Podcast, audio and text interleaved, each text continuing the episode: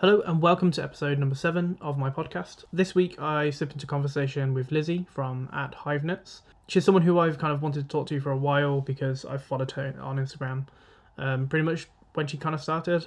I think her knits are really interesting and really, really good quality. So yeah, she's someone who I've kind of wanted to talk to for quite a bit. Next week's episode will be the last of the season, uh, season one of the podcast. Um, but I have recorded season two um, and I'm currently editing that. So there'll be a little gap between season one and season two. I'll update you when uh, the next season is going to come out, and I'll drop a little teaser on who I've got for the next season. Uh, so currently, I am working on some patterns. If you heard last week's episode, you would have known that I um, made a website. So my website is now live.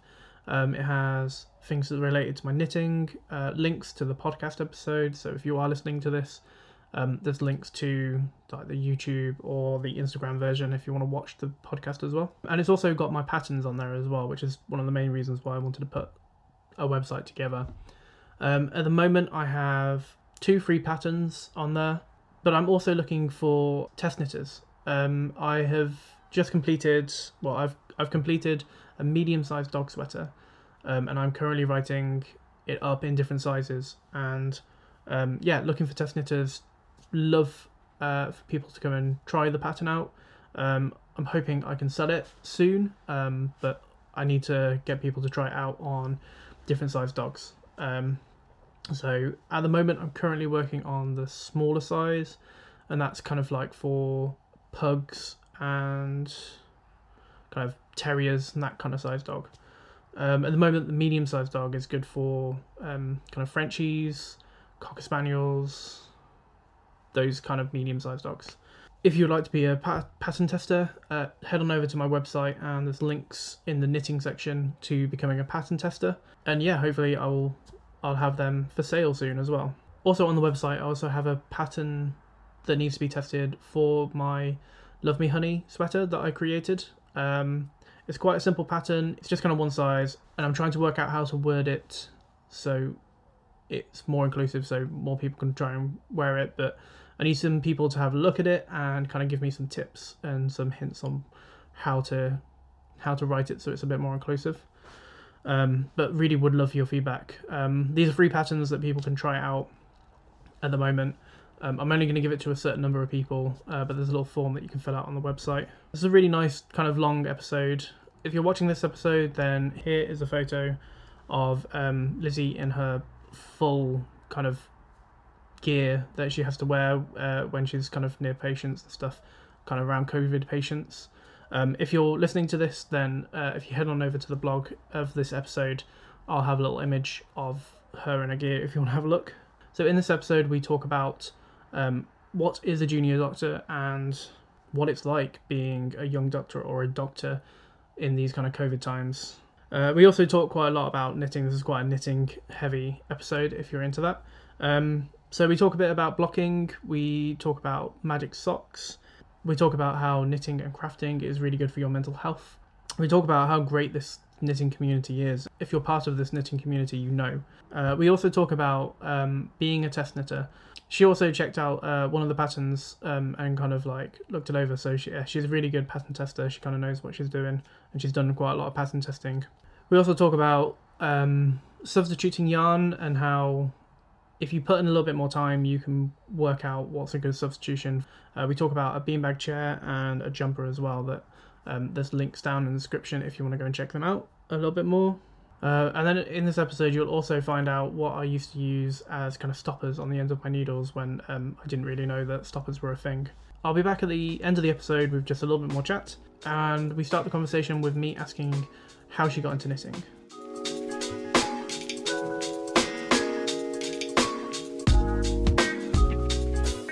So I got into knitting in a bit of a funny way. Um, it was about two. It was about two years ago. I was um, on placement in GP practice as part of my uh, training, and the way it worked with the clinics was that I had an, a really early morning clinic and then a really big gap, um, and then another one that started about quarter to three in the afternoon, ran to about six and I wasn't really sure what to do in those lunch breaks. And I made friends with the receptionist at the GP practice, and one of them, big shout out to Cynthia, um, taught me to knit because I saw a, a little neonatal hat that was on her desk that she'd made. I said, "Oh, that's really nice. Um, did you make that?" And she said yes, and then told me about it. And then one thing led to another. She brought me in some needles and some yarn, and I just loved it and took it up myself after that. And here we are. That's awesome. Yeah, because I, I did have a little scroll back, and it looked like you started your account in 2019. So yeah. Mm-hmm. So was your Yeah. first project? Um, sorry, I'm just trying to scroll back again. Was your first project that jumper that you posted, or had you like had you done any knitting before, or was it just? No, never. Um, actually, maybe when I was really young, I think my mum tried to do a bit of knitting with me, just like a scarf, but I just never got it really. I remember I had to get her to do all the casting on and casting off, and it was just really awful, like loads of holes, and um, so I'd never done any since then. And so I think the first thing I made was she gave me the pattern for this hat, so I had to go at that. But I remember um, the needles were so small; they must have been her needles were in the old measurement system, but they must have been no more than like two or three millimeters. And the yarn was proper like sport, like baby yarn. So Mhm. now I look back and I think, why did she try and start me off on that? But I think that's just what she had to hand. Um, but after the baby hat, I I remember that was nearly Christmas, and then for Christmas I asked for a Wool and the Gang voucher because I saw their stuff on Instagram. and Was like, oh, this is great, good for beginners. And I ordered. I remember it was um the Hero cardigan. It's like with the wool, um, crazy sexy wool, the really big chunky wool. So that was my first proper project, which was great because I was on I think 15 millimeter needles and Yeah, yeah, Yeah. it looks like kind of 15 mil. Yeah, I can see the cardigan. Like my parents' generation and stuff like that, they they love using fin needles and like fin wool. Like that's how they kind of knitted. I think, like speaking to a lot of other people, like our generation, we prefer like chunkier needles. And I think if you're trying to get into knitting, I think having chunky Mhm. needles and chunky wool really helps because you can actually see progress. Like you can spend Yeah. half an hour and you can actually have like a good amount of a scarf. But if Yeah. you spend half an hour with like fin wool, you're still casting on. yeah, definitely. And you can see your mistakes a bit easier as well in in chunky wool, can't you? Yeah, I think you can also kind of hide things a bit better as well sometimes. yeah that's true it's funny actually because as i um i definitely started off with chunky stuff and really like that but as i've got more confident and started different projects and learnt new techniques i kind of have noticed that i've started making stuff with like thinner and thinner yarn yeah, you can see that on your. Instagram. Yeah, I think I've Yeah. kind of started doing that as well because I'm getting quicker and quicker. A part of me wants projects to last a little bit longer, and if it's so chunky, Yeah. then it's just it's it's done within a few days. yeah takes Yeah. ages to dry as well chunky knitting I yeah, I do want to talk to you about that because I don't do blocking, isn't it? ah yeah yeah i i don't really do it um partly because we don't have the space in our apartment to like we don't have a bathtub so we don't we can't put it anywhere like i would have to fill Mhm. up the kitchen sink and then there's no Yeah. space to dry it especially with a dog yes but how much of a difference do you think it makes blocking your work I never used to block anything. I think when I was knitting like more chunky things, and to be fair, I'm not sure that you need to with chunkier stuff because it just holds its shape a bit more just because of the structure and how it how the fiber comes together when you knit it. Um, and then I always saw blocking on knitting patterns and thought, oh, I'll not bother with that. It just seemed like a faff at the end, and I just I just wanted to wear it, and I never bothered with it. And then I looked a bit more into it, and I think I saw a, someone's video on Instagram. I can't remember who it was, and explained a few different techniques. Um, so you can kind of do a few different things. The way I normally block stuff now is like full wet blocking, which is when after you finish something, you soak it in like warm water. I now add a bit of um, like wool wash. There's a few different ones you can use. Um, I use soak, which smells lovely and you kind of soak it for 15 minutes ish and then roll it up in a towel try and get most of the water out and then pin it out on your blocking mat and let it dry so i find that to give a really nice finish. But it, is quite time consuming and needs quite a lot of space. But other things you can do, you can just um, like if you have uh, you know like a, a mister for plants like a spritzer mm. thing you can just um, spritz your knitting and then it's just slightly damp and pin it out and that takes less time to dry and some people steam block as well with an iron or like a clothes steamer um, okay. i've never done that because i'm always a bit scared of like the heat on the fibers but i know yeah. some people do that for chunkier stuff and say it works really well oh that's cool yeah i just i i think if we had a we got a bigger place and we were able to have a craft room that I could mm-hmm. lock the dog away, then I think that is the dream. A craft room. Yeah. I've actually got a little hat blocking just now. I'll show you. Did it before the podcast. Oh, that's cool. I used to just do it with water, just to kind of see how it worked before I invested in any products. Um, and to be honest, that was like I think that gives it the suppleness to then shape it nicely. Um, but I have found that soaking it with a little bit of product just it kind of softens the yarn a bit and just makes it really nice to wear. I do I have to say I wasn't a believer in blocking and I'm a convert to blocking. I'm fully able to admit that I've had my mind changed. I think that's what that's something that I've heard quite a few times yeah. is a lot of people have said I never bothered with it. I didn't see the point, and then I started doing it, and now I do it all the time. Yeah, I heard someone said um, the phrase. I think my mum told me um, it blocking turns a garment from um, homemade to handmade. It just like gives it that little finesse, and yeah. it just as well. Sometimes even if you try really hard with your gauge and you think you've got your gauge swatch perfect, sometimes when you finish and you put something on, you think, oh, that's not quite right. But then you, you can just tease it out with blocking it to your right measurements, and it can make a massive difference. Okay, that's good to know. So yeah, maybe, maybe, maybe I'll give it a go at some point. Yeah, I do. I'd be interested to see what you think. Yeah, um, I saw that you did the um, magic sock pattern as well uh, from one mm. of the gang. How did you find that? Yeah, kind of a love it's a love hate relationship um, i ended up loving it to be fair and i really like the finished products but I, I really struggled to get the gauge like i was amazed when i saw that you'd done them so quickly i was like that is incredible because honestly i flip-flop between when i ordered my pack i got three different needle sizes and I must have gone through all of them and they still weren't right. And I remember buying an extra set, I think it was three millimeters, and that still wasn't right. And I just nearly like threw it on the floor in a rage, like how I don't understand how I'm supposed to get the gauge. And then I just picked it up after a couple of weeks and suddenly it just worked. Yeah, I think um I found with like my knitting style is like my gauge is usually pretty much bang on for Wool and the Gang. Um mm-hmm. so I seem to have the right tension for them. And a little confession, I didn't I it did take me quite a while to knit those socks. I started probably I started them just before Christmas, but I had a bit of a gap just before Christmas, I think, because mm-hmm. Everyone was posting, everyone was trying to sell stuff, and I was just like, I'm gonna step away for Christmas time, um, and then I started posting them. So it did take me a week or so, but because I, I didn't stop to take photos, I didn't really have anything else that I was working on. I was just knitting mm-hmm. those socks. They're quite handy to um, take with you places, aren't they? Because they're so small compared to like big jumper projects or. Yeah, although I have found out those uh, needles are incredibly delicate. I know. I saw that you snapped one.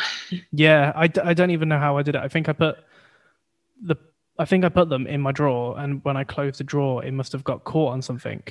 Oh, and no. when I took it out, it was snapped, and I was like, mm-hmm. "Great!" But luckily, I know. Yeah, when I started, I bought one of those like mega sets of like needles of just like mm-hmm. it goes from gauge one to like all the way up to 10 i think.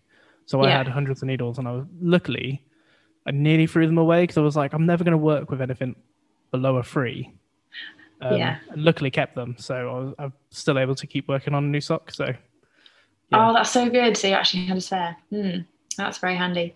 Yeah they are i remember i took um we went feels like a lifetime ago, but we went um, traveling in Vietnam at the end of, of summer 2019. And I remember thinking, like I find myself getting all antsy if I don't have like a project. Like I need to take a project because there's quite a lot of like planes and buses and stuff. I thought this is this will be a good opportunity to do some knitting, but I didn't want to cart like a big sweater or you know like a big project around. So I thought, oh, the socks will be perfect. But I remember being really worried that the needles were going to get broken somewhere on the travels, but they didn't. Yeah, I yeah when I go traveling, well, when we used to be able to go traveling.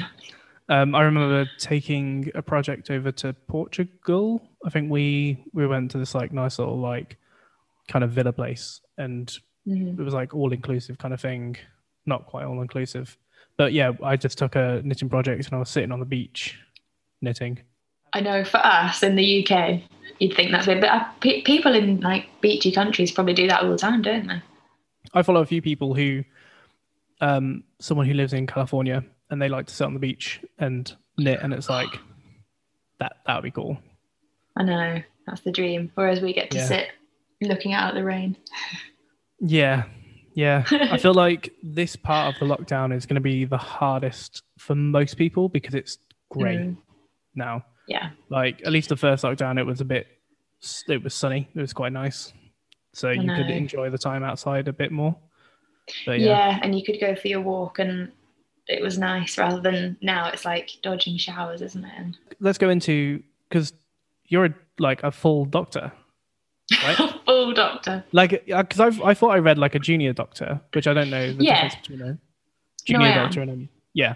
Junior doctor is a really confusing term because basically anyone who's not a, a consultant or a GP, so any doctor in training is a junior doctor, but people train, finish, well, you go to university at 18 and then it's five year or six year course, you come out at say 23, and then it's up to eight years if you do it full time to be a consultant. So people can be junior doctors up till they're like well into their mid 30s. So it is quite confusing. Yeah, because I had a feeling the junior part was nothing to do with your age. It was Yeah.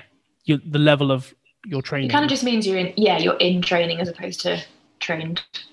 Yeah. So rather than sense. saying trainee doctor, which might put some people off or might make some people a bit more nervous, I think junior doctor does sound a little bit better to someone than I think sometimes when Really? you say it's difficult because junior sounds like you're really young, which isn't necessarily the case. But then trainee doctor sounds like you're maybe still in medical school, which isn't the case either. Hmm. So it's kind of just having to ex- explain it to patients sometimes.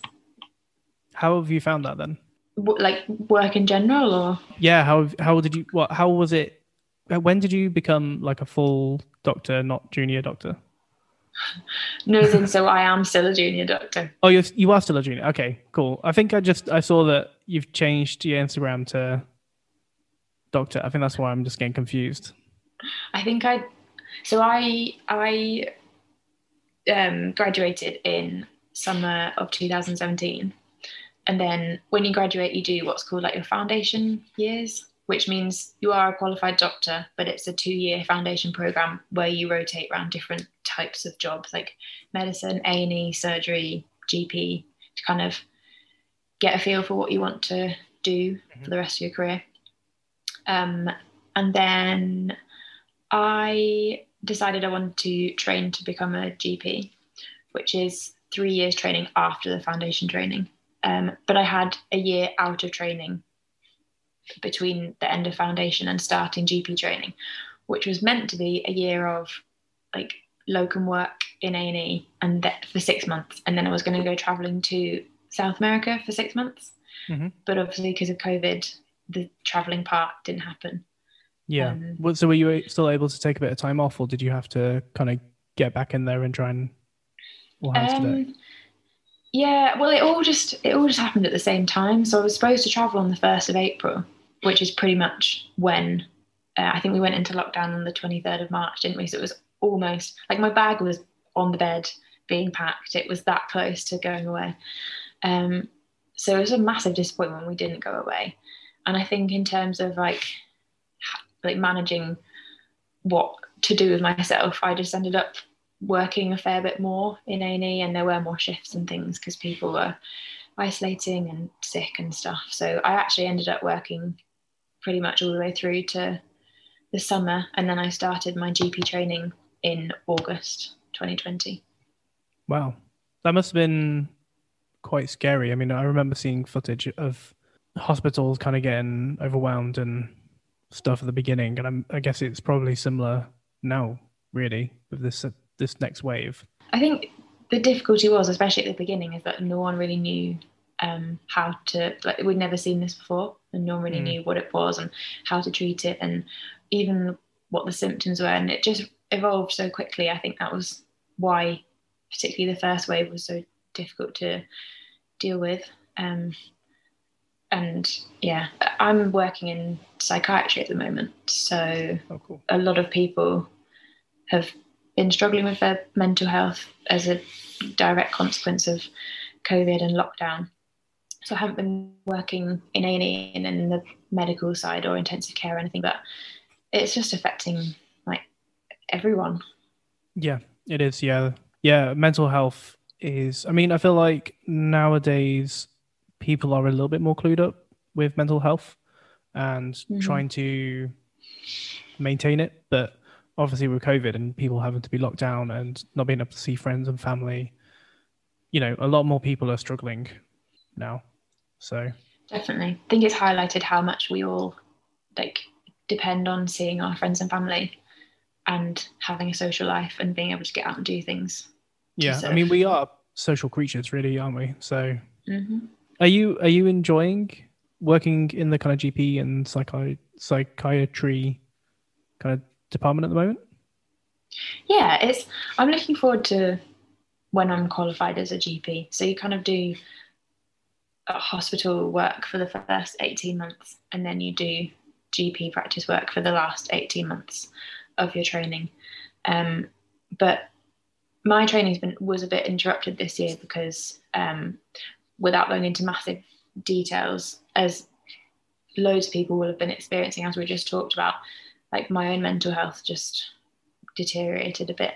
So I actually had a bit of a break from training for about six weeks um, at the end of last year, um, which was a bit unexpected, but I'm back in work now.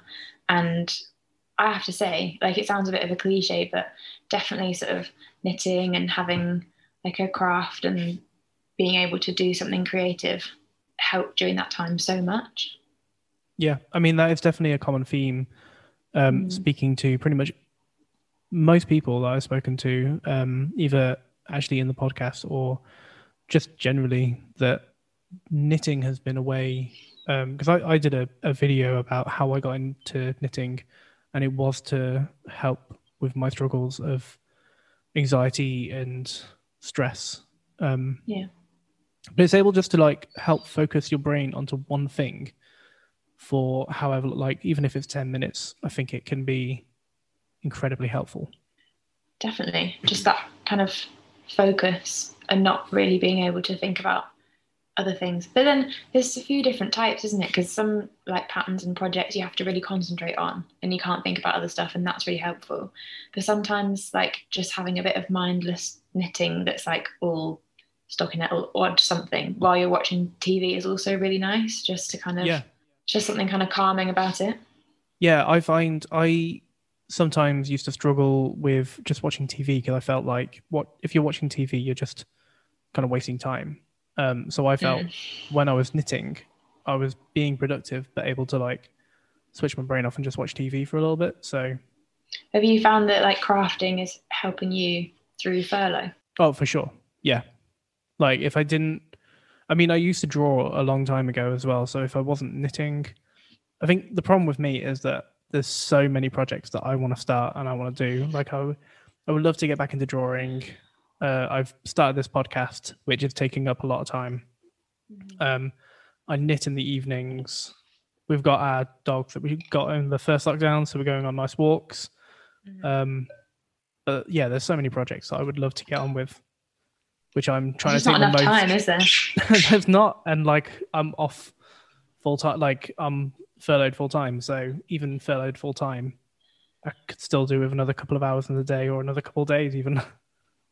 Yeah, I think it's good to kind of be able to focus on something that you really enjoy though, because don't get me wrong, I do enjoy my work, but it is intense, and you probably find the same with your job. I think everyone does.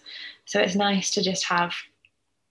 I never really had before I started knitting. I never really had a sort of like a hobby before that you look forward to doing. Yeah, I was kind of the same because I used to. I I've been working in kitchens and restaurants for most of my life, like all my working life. I've been working in kitchens and restaurants, mm-hmm. and when I'm at home, I like to cook, and uh, I'm quite dyslexic, but so I don't do like a lot of like normal reading, like novels or whatever people normally like to read. But like I quite enjoy reading cookbooks. I like I like going through them, looking at different techniques, looking at different recipes. Um, that's that's the type of reading that I like to do, which is quite different to what probably most people do. But yeah, I didn't really have it as a kind of outlet. Bit of drawing every now and again, but yeah, yeah, knitting has become the most the biggest outlet for sure. Yeah, definitely like creatively, but also kind of through Instagram and meeting people and talking to people. It's so nice to find a it's just a whole network of people that enjoy doing the same thing. Yeah, that's been a sure. probably been a huge support for all different people during this really weird time.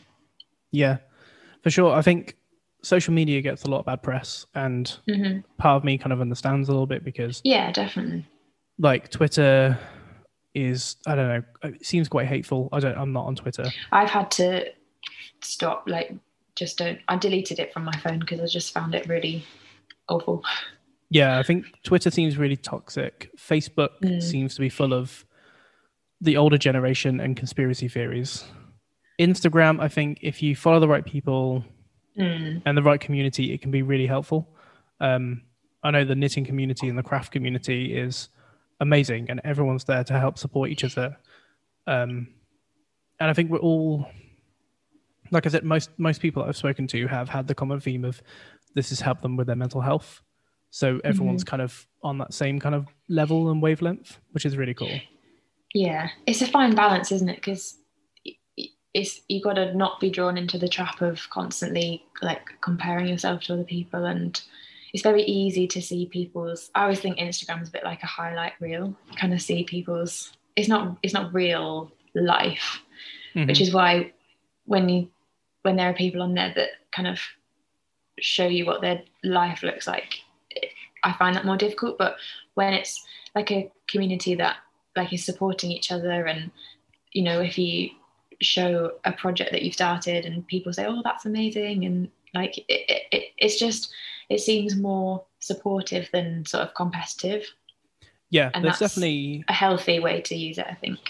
Yeah there's definitely accounts out there that like to show a certain lifestyle that they want to like create and show mm. off but i feel like most of the knitting community i mean everyone there's so many people from different backgrounds different sizes just so many different like different types of people but they just want to show off their work and get help with their work as well so I yeah, think it's a bit more that's a massive thing yeah mm-hmm. and it's just nice to see and hear from just different people. And like i've been absolutely loving this podcast because i've been following you for quite a while probably pretty much when you started i think. Mm-hmm. um like when you only had like maybe a couple hundred followers and now it's like it's pretty big. Like you're nearly you're very close to 2000 which is pretty awesome. Um, yeah. especially because you're like a part-time like knitter full-time doctor. It's uh, it's pretty awesome um, but it's just it's really nice to be able to talk to to people who i've seen and admired their work yeah i think it's not like when you I found that within the community, it feels like everyone's page, there's like a real person behind it, and you can chat rather than just like a front and a an image. Like there, it does feel like there's a, a person behind the pictures, if that makes sense. Yeah, no, I get it. Yeah. Uh, what other kind of like pages and stuff do you admire? Like, who's your inspiration on Instagram? Oh, um, so I love the Knit Purl Girl. I've been following her for eight. Like, I feel like when I first started, like your page, her page, um, and a couple of others. It, like I just feel like I've been following them from when I first started. I really admire her work. Um, she's just kind of quite recently started pattern designing, which is something that I'd really like to try if and when I have more time. Um, and she's just really friendly and very real as well. So um, definitely would like to give her page a shout out. Awesome. Yeah, I, I follow them as well.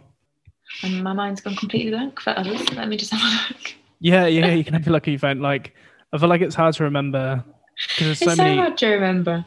And there's so many accounts out there that are just awesome. I'm going to probably pronounce this wrong. Colibri by Joanna. Have a lot of respect for her work. Did this is actually one of her patterns that I'm wearing. It was an unintentional um, Nice. um, advertisement just there. So as a test knitter for this is the Casper sweater, um, which is a lovely pattern, and also love the knit stitches work and her page as well. There's a test knitter for um, her seasons change cardigan in back in last spring summer, which was actually my first ever test knit, and it was so fun. Really enjoyed it, and I've done a few more since.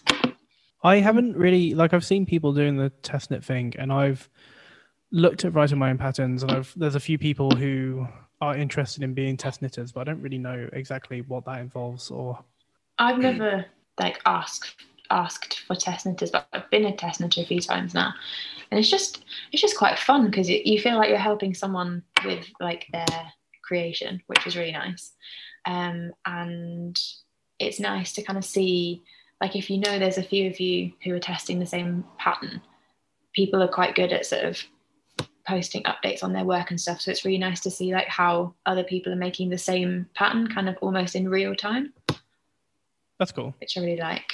Um, and just kind of seeing, even though we're all following the same pattern, making it in different colours and sizes and on different bodies, it's just really nice to see how someone's pattern can come to life but look so different on different people. That's really cool. Do you do you usually follow a pattern or do you like to like free work? I pretty, I would pretty much always follow a pattern. I think. Um, I think it's um, it's like partly a confidence thing, as in like knowing what I'm doing, and also there's just so many patterns. Like my list on my phone of patterns that I want to make is just, it's just like ever expanding. So that's probably one reason why I use patterns as well. But then, like I, while I was off work, I did start kind of like trying to design my own pattern. And it's hard work. That's like one It of the is. things I took away from it. So I think it is something I really want to like follow through and actually do properly. But I'm actually when I switch to my next job in February, I'm going to be 80% instead of 100% working. So I'll have one day a week where I'm not in work. So I want to use that as like a knitting day to try and expand like my account and work on my own pattern and, and things like that, which is which is really exciting. Yeah, that's really cool. I'm looking forward to that. Nice. but I know I know you don't follow like you often don't follow patterns, which is very clever. I just kind of started learning uh, through videos on YouTube, um, mainly Wool and Mhm. the Gang kind of videos because I think they're very good. Yeah, they are very good. I just started learning different techniques, and then I followed a few patterns, mainly from Wool and the Gang because they're very simple patterns. When I've looked at other patterns before, it just looks like a different language. Like it doesn't make sense to me. Um, Mm, I'm really bad at remembering the little shorthands that they have for things. yeah, So I'm like. I'll, I'll start doing it, and I'm like, I, I don't know what that bit is. So it's like a different language, isn't it? You're right. It's like um, I remember when I first started looking at patterns, and it's like a code. yeah, it is. Yeah, especially some of the very old-fashioned patterns, like that very first one I saw when I said the Cynthia receptionist gave me the baby hat pattern.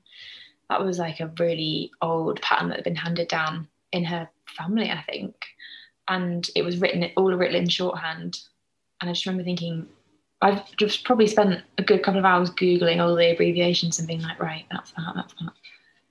and the abbreviations, generally speaking, they're kind of standardized. But if you find like older patterns, I feel like their abbreviations are different. So I think mm. nowadays it's a bit more standardized, but like I think there's different codes and stuff for like UK patterns and US patterns, for example. So yes. I think people are better nowadays at explaining like quite a lot of the patterns I've tested um, and like a couple I've proofread, you know, for like translation to English and stuff. Um, people are very good at listing all the abbreviations at the start and like trying to explain what they mean in kind of like layman's terms, yeah. which is really important because you don't know. Like you can say whether your pattern is beginner, intermediate, advanced, or whatever, but you kind of don't know how experienced someone is who might be reading your pattern. So I think the more explanation you put into it is the better. And some people make their own videos and things to explain like, complex stitches and things, and that's really clever. Yeah, I think that's the, one of the reasons why I like the Wool and the Gang patterns is because they have mm. such a bag, like big catalog of videos on every technique that they use that's in a pattern. They've got a video for it, and they've usually yeah. got like a little link or so. So yeah, but I've I've tried pattern writing, but and it is something I'm determined to do this year. But I always mm-hmm. make really good notes at the beginning, kind of crappy notes at the in the middle, and then notes right at the end because I'm like, oh yeah, I was meant to be making notes, and yeah, yeah, and you just get carried away, don't you? And you think, oh, I didn't write down how I did that bit. Yeah, and yeah. like most most of the way I like to knit is I'm just experimenting, and like because I don't have a timeline or anything, it doesn't matter if I do go wrong. I can just take it back and yeah, work out from my mistakes. Yeah, I think um, with pattern writing as well, I think actually writing the pattern is probably only half the job because then you have to like grade it into all the different sizes, and that just terrifies me. Like I've seen some people showing their process of doing that, and it just looks like multiple Excel spreadsheets, which kind of makes me feel a bit sick. Um, yeah. But I can imagine very satisfying when it's done and all the numbers like work and you can send it to your testers and you know they can actually make something from it like i think that's what i other than designing a garment which would be amazing but also like writing something that sort of people that i respect within the community can read and then make something from themselves like that's just yeah. would be really quite an achievement, I think. Yeah, I think that is one of the things that I've I've spoken to a couple of people about, and I think the way that I would want to write a pattern would be very different, and I would make the reader have to do a little bit of work so that they can make mm-hmm. it fit them better. So I'll do the idea of the shaping and the pattern, that I would ask them to measure themselves and then have like a simple calculation on how many stitches they'll actually need. Mm, that's interesting. So I think that that's an easier way to do one one pattern, but that can ideally fit anyone. Mm-hmm. That that's the idea that, I have. But mm-hmm. I mean, there could be a reason why you don't really see that is because it's too complicated. so maybe, yeah. but then once like once you put the work in and worked out that formula, um, mm. because like again nowadays like it's nice to see some designers and some patterns becoming much more size inclusive isn't it yeah and the other thing as well is that i would want to do it so you can use different wools but like generally the same kind of weight of a wool but like i wouldn't expect everyone to buy some crazy sexy wool from Wool and the Gang because it's really mm-hmm. expensive mm-hmm. like if yes. you can buy a, a drops cheaper wool yeah. and do the same thing it's yeah. it's more inclusive than for your budget as well as size. Yeah, definitely. I've become like I don't want to use the word obsessed, but I've become quite like a keen interest in like yarn subbing and I just think it's so satisfying if you can try and because I used to just look at yarn and think, well, surely you could just sub that for that, and I never really understood. But now I'll look really carefully at like um, the suggested needle size. And like I used to just think it was all about um, the the tension that they give on mm-hmm. the yarn um, you know like from the makers of the yarn. But now yeah. I look at like the yardage and stuff and like it, it like makes sense a lot more. And yeah. if you sub something and then it works and you get the right gauge it's just it's really satisfying. It is yeah. I I get that because I I try to make um because I did the Boys Are Back sweater and then I did like yeah. my version. And I didn't have enough money to buy some more Wool and the Gang yarn, so I tried to use something that I thought was a similar weight, but Mhm. wasn't really in the end when I was actually like What was that? um I called it um Dancing in the Moonlight and I used some wool Oh, that I got from Hobbycraft. Yeah, I called it Dancing in the Moonlight because the the other one was The Boys Are Back. So it just made me think of Thin Lizzy and Dancing in the Moonlight is one of Mhm. my favorite Thin Lizzy songs. So that's where That's the really name cool. came from. I've seen a few. I think it was um, on the Knit Purl Girl's um, blog. She did. She's done a couple of posts on like comparing very similar yarns and kind of like a luxury option and a, and a budget option because there's like I um, have got quite into sort of like mohair knitting recently, either on its own or like with another fiber because I think it just like changes the fiber completely. But mohair can be really really expensive but she did a nice comparison of a few different ones, like knitting for olive and drops and maybe a hobbycraft one. I can't remember, but it is it's definitely possible to to substitute yarn to match your budget. You just have to spend a bit of time, um, like thinking about it, and and sometimes you do have to just take the plunge and just buy something and then see how it knits up and see how it swatches and stuff. But it's Hmm. very satisfying if it works. That's cool. Yeah, I think um, my girlfriend wants me to make something with that kind of wool, which I've Mhm.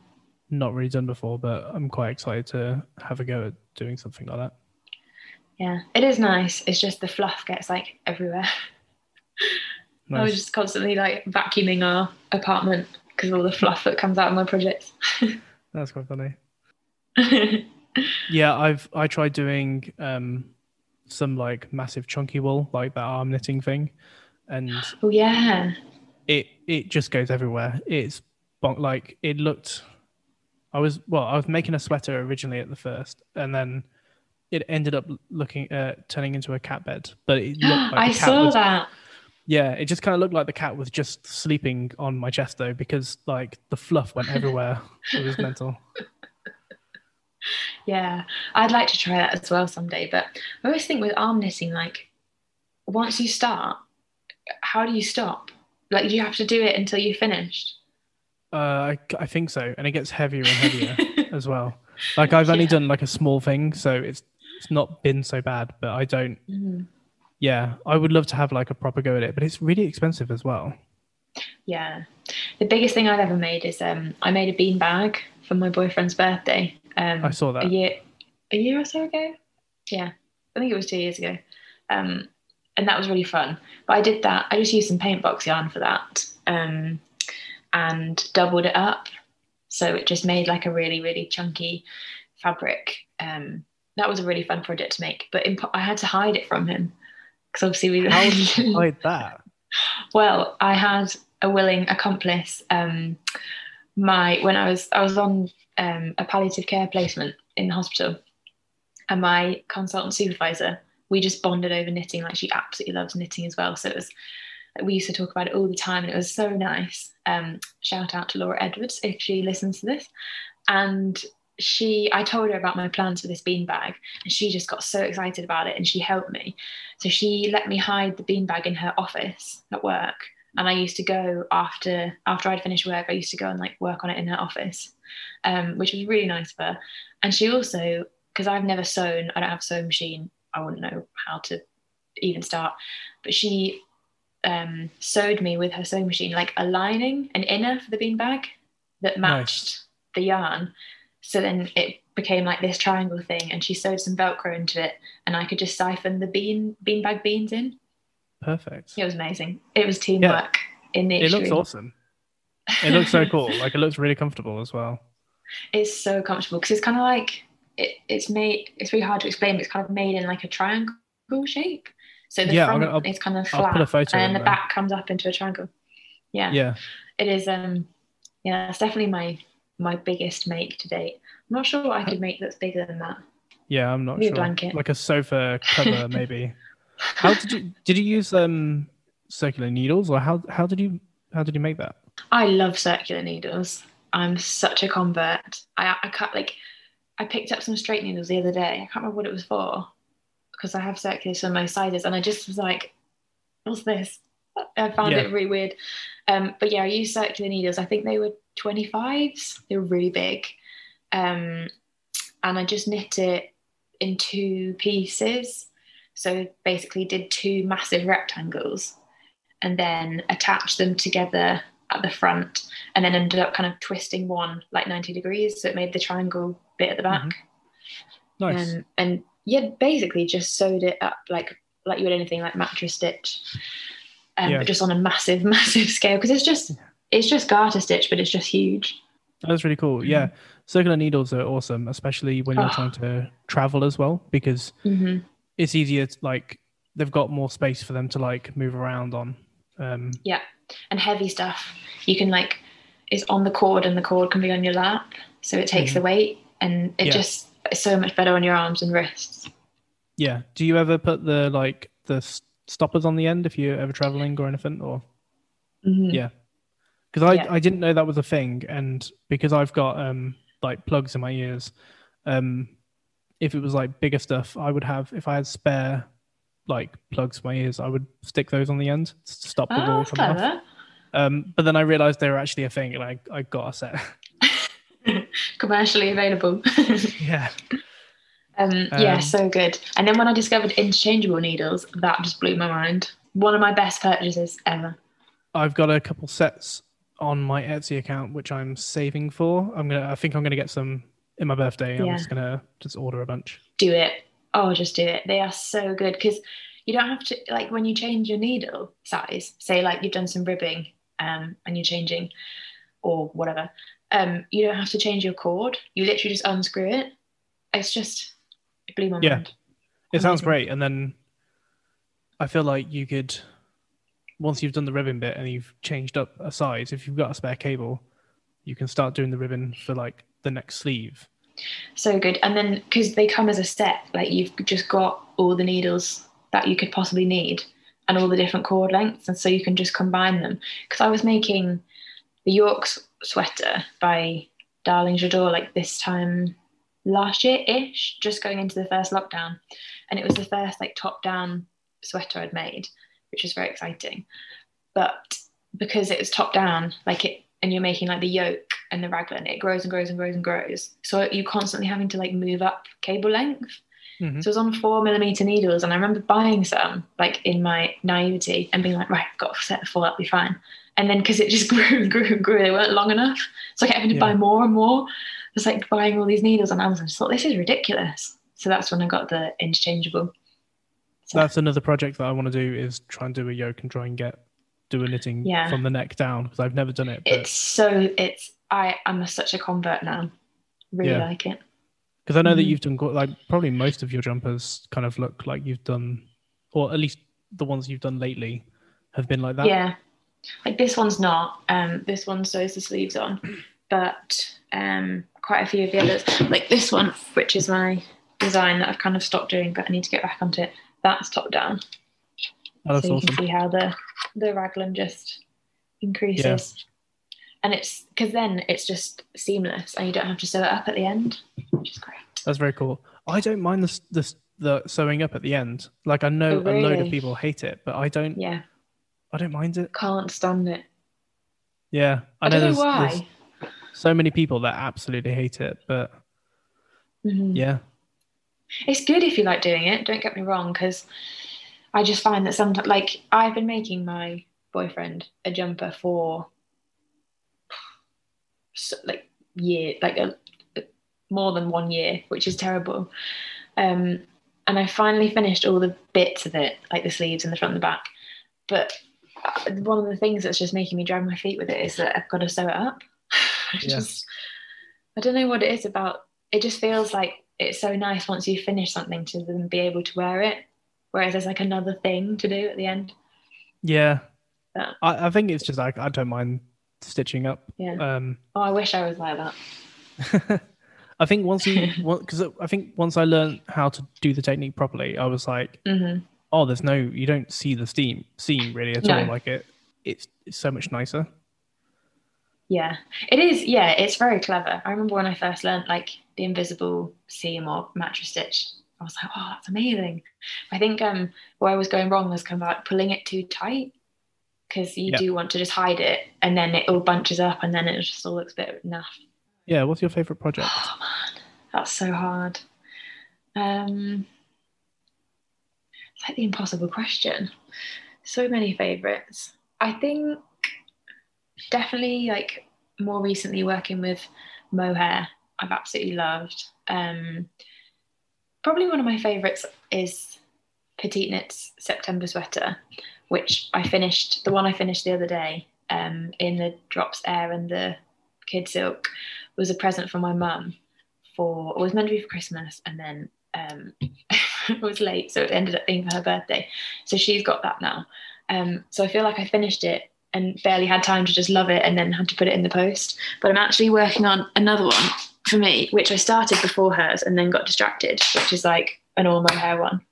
Oh, nice. Um, and it's just so the construction of it, of the pattern, is just incredible. You start with the back, and you basically knit this bit 1st Mm-hmm. and then you add, you pick up for the shoulder seams either side, and then you then join in the round and add the neckband, and it's just so clever.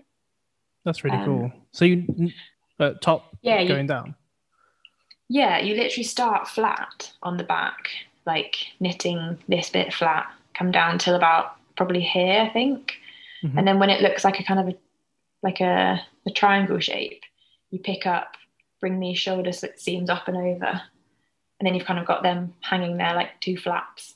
And then you knit down here, and then under where the arms are formed, you join on either side Amazing. like that, and then knit keep keep going knitting in the round until you get down to the ribbing at the bottom, and then you add the neck, and I just need to pick up and add the sleeves. I just think it's so like I think that's why I like it because it's such a clever pattern. It looks really good. Yeah. Yeah, so need to finish that, but um, it's I didn't really want to rush it because it's such a nice pattern. So I Yeah. don't I don't mind that it's taken me a while. So that's probably one of my favourite projects. So much so that I've made it twice. That's really cool. Yeah, no, that looks awesome. Yeah, I think I like patterns that are kind of like, kind of like a, a challenge, like sh- structurally, almost like a little engineering project. Yeah.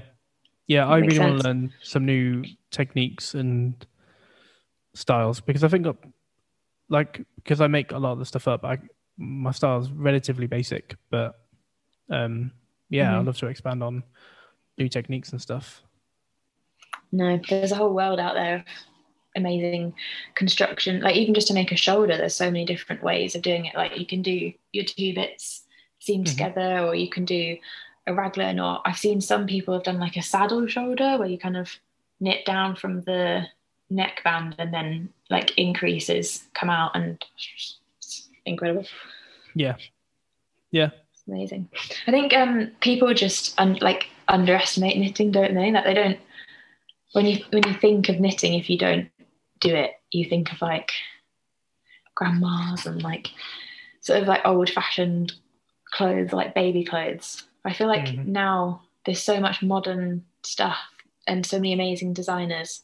Just For sure. Like the the techniques have grown massively for mhm. for knitting and crochet and do you ever find yourself if you go into a into a shop and you kind of look down the clothes aisle do you think oh i could i could have a go at knitting that oh that's different i, I want to have a go at doing that pattern Yeah, definitely.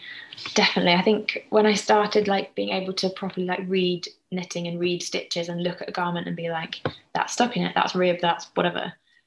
It's like such a powerful tool because you suddenly think you go from just looking at a piece of clothing and thinking, that's a nice piece of knitwear to like actually understanding it. And I think not in like a weird way, but looking at stuff in shops that's like really expensive or kind of like marketed as very unique and you think actually I could make that with my own twist and like that's amazing that that you could actually make that make a garment similar to what you've seen but with your own take on it just from like a ball of yarn yeah i would love to do that if i had if i had the money and the space and Yeah. stuff i would love to like find something that's really popular either on a tv show or like high in fashion or something and then try and make my own version but like make it a little bit more Yeah. unique rather than just a straight up copy I saw um yeah obviously copying's not not the way forward I saw um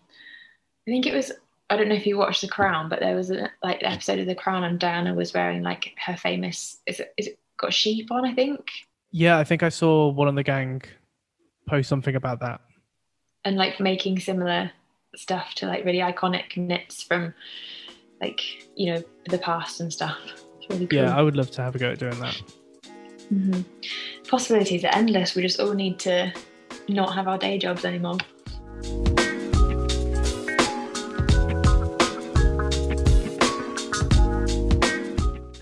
Um, really enjoyed that conversation. Thank you very much for Lizzie being on. I'm hoping at some point down the line we might have another episode with her and have a little catch up and see how she's doing with uh, being a doctor. So, some things that I'm working on this week. I am still writing patterns. I'm still hoping to uh, finish off the small and start working on different sizes for the dog sweater. Um, I'm also trying to gather up all my notes from from previous uh, pieces of work that I've worked on. Um, I've made kind of random notes on like how much I casted on and little bits, but I haven't made many notes on some of the other projects that I've kind of worked on because I I'm kind of like a free knitter. I like I don't really work from many patterns, so I just kind of make things up.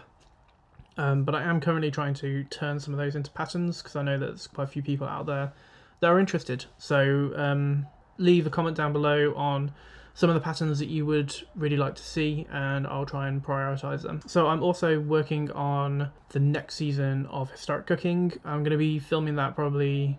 Uh, well, we're going to be filming that next week. Um, but quite looking forward to that. Yeah, but I really hope you enjoyed this video. Uh, please remember to like, subscribe, uh, review, and most importantly, share. Um, really important if you can share this episode and hopefully get more people watching it uh, or listening to it. And um, yeah, I will see you next Friday. Um, have a great week, everyone. Stay safe, and I will see you in the next episode.